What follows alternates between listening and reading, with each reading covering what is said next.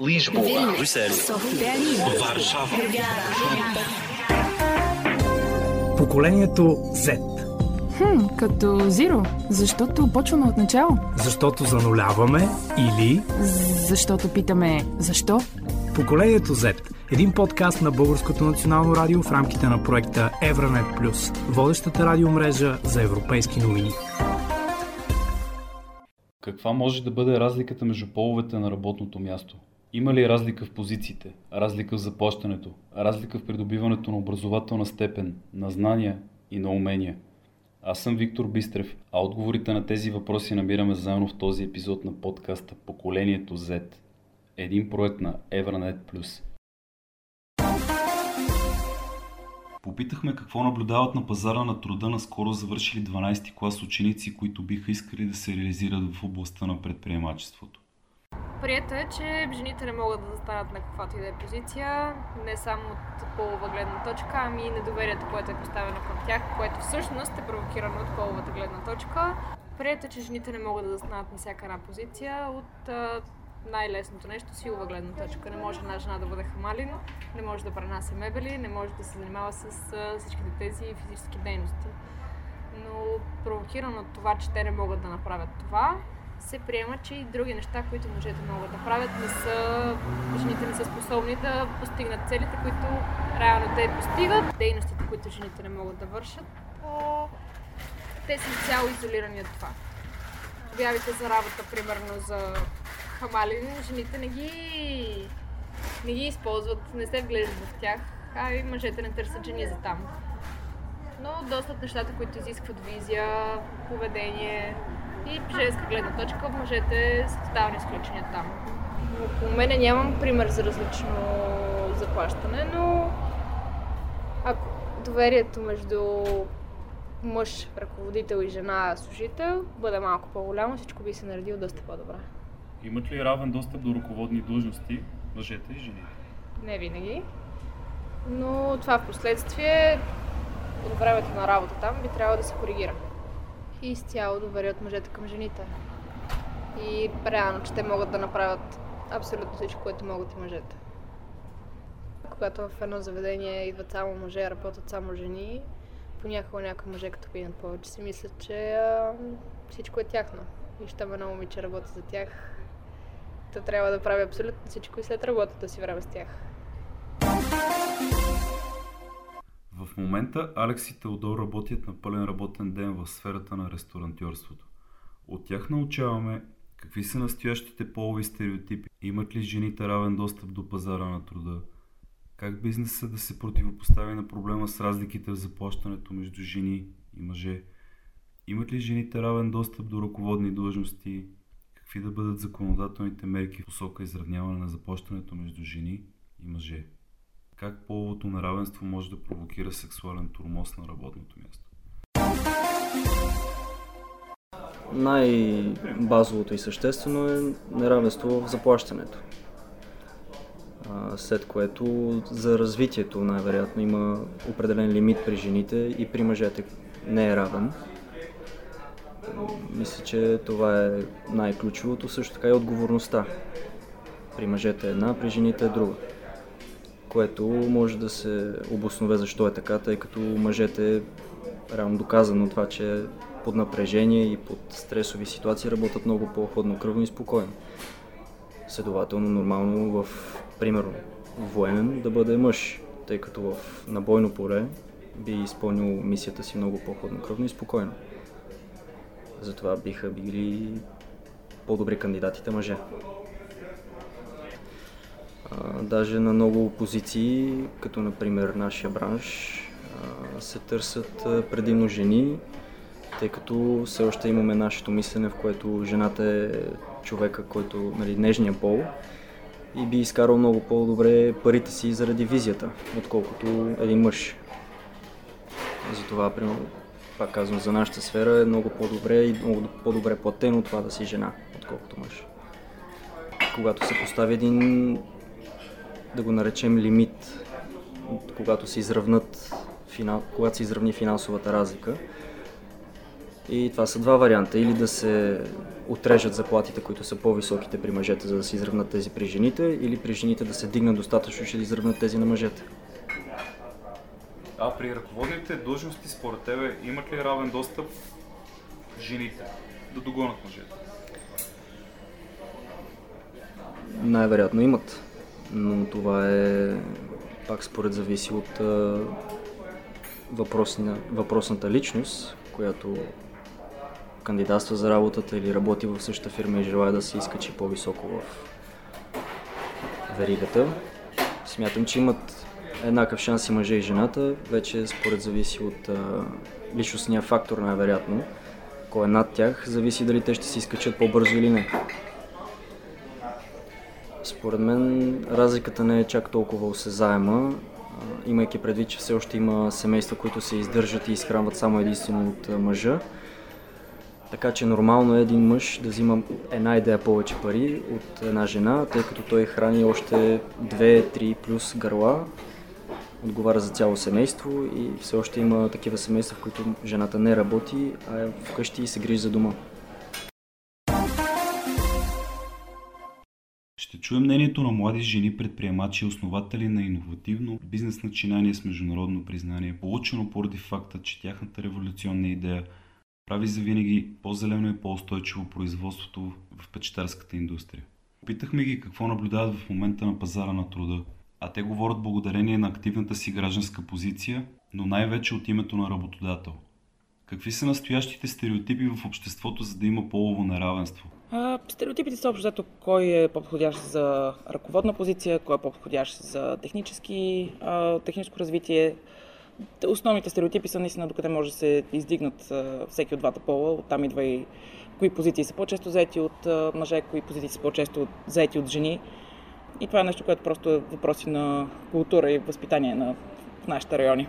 Въпреки, че много се стараем всъщност всички да няма, а, забелязваме, че продължава да има едни такива определени индустрии или функции, които биват така преразпределени повече по, към силния пол или други пък такива повече към а, нежния. Е, самия факт, че това даже го споменах, доказва всъщност, че има неравенство. Неравенство може би срещаме повече в а, смисъла на индустрията, идвайки ние от а, тази. Мога да кажа от личен опит, че съм срещнала снисхождение в дадени функции или моменти, които съм искала да заема, така или иначе и в предишната ми професия, която е била в повече отново свързана пък с технология и техника, също съм виждала всъщност едно такова, един различен поглед над мен, когато съм опитвала да показвам експертиза по дадена тема.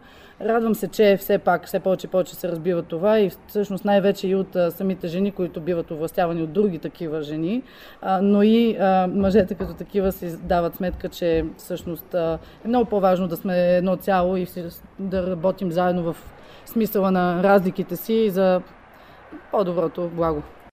По какъв начин бизнесът трябва да се противопостави на проблема с разликите в заплащането между жените и мъжете? Имат ли жените в момента равен достъп до пазара на труда? Според мен жените сигурно имат равен достъп до пазара на труда. Въпросът е вече до къде и с каква скорост биват побутвани и поощрявани да се развиват а, и какви позиции да, да гонят вземат. А, тук смятам, че е повече разликата и зависи наистина и от самата индустрия. В някои просто по-рядко има, има жени и съответно отношението към тях е като, като некомпетентни, защото е рядко срещано явление. Равен достъп. Смятам, че имат, имаме равен достъп до пазара на труда. Даже напротив, може би напоследък все повече и повече се побутват всъщност допълнителни възможности насочени към жените, точно заради пък стигмата, която по-рано споменах. Аз честно казвам съм почитател на много отворения подход, т.е. в една компания да не се крият заплатите. Смятам, че това е изключително устаряло схващане. Смятам, че за една позиция спокойно може да се обяви а, каква е заплата, какви са бонусите, кога се получават и ако всичко е, всички карти са на масата, а, мисля, че хората доста по-лесно се и, и развиват и знаят какво всъщност се целят. Ами, говоряки за равен достъп, говорим и за равни позиции, равни възможности, които трябва да се дават на половете.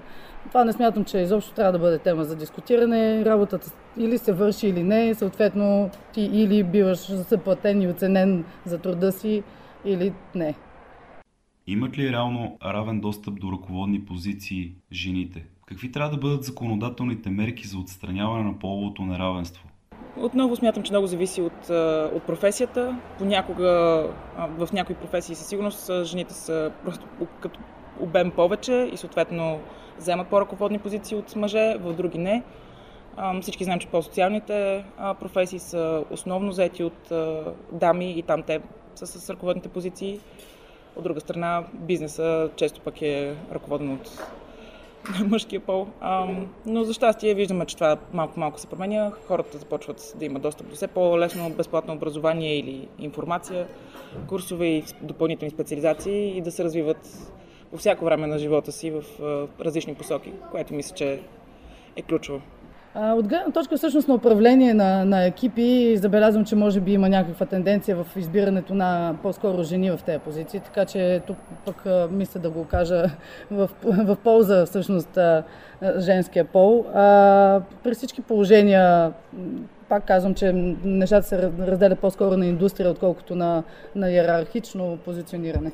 Според мен от основните неща, които трябва да се направи е да се подсигури помощ от страна на държавата към бизнесите, които наемат всъщност независимо от кой пол. Особено, щом става въпрос за отглеждане на семейство и деца.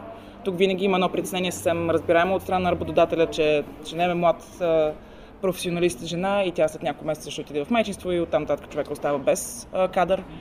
Тук вече е място на, на държавата да се намеси, не само в полза на работодателя, така че да бъде подкрепен, в полза също така и на мъжете, които искат да пък да си изкарат бащинството, което също е задължително. Та, в тази насока според мен е изключително важно, особено младите кадри.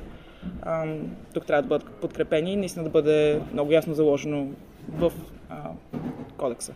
Единствено смятам, че просто трябва да има ясни рамки в трудовото законодателство. Не е толкова трудно. Как половото неравенство може да провокира сексуален турмоз на работното място? Честно казано, мисля, че това може да е двустранно, т.е. и от към мъже, мъже към жени и жени към мъже. А, за съжаление, по-честия случай, разбира се, видим а, в статистиките. Смятам, че неравенството и недобрата работна среда допринася за сексуален турмоз на работното място, а не толкова повод от неравенство. А, като отново мисля, че просто спазването на законите и създаването на така, усещане във всеки човек за отговорност към всички останали ще допринесе повече към елиминиране на проблема. Всички сме виждали и сме чували за всякакви маниери, мито, движения. Ови, понякога силата и позицията на някой се използва не както трябва. В една работна среда трябва да се дава глас и свобода на всеки. Може би по-високата позиция на някои хора им дава чувството за власт, което е грешно схващане, но го има. При всички положения, отново казвам, наредби и рамки в законодателството биха елиминирали това.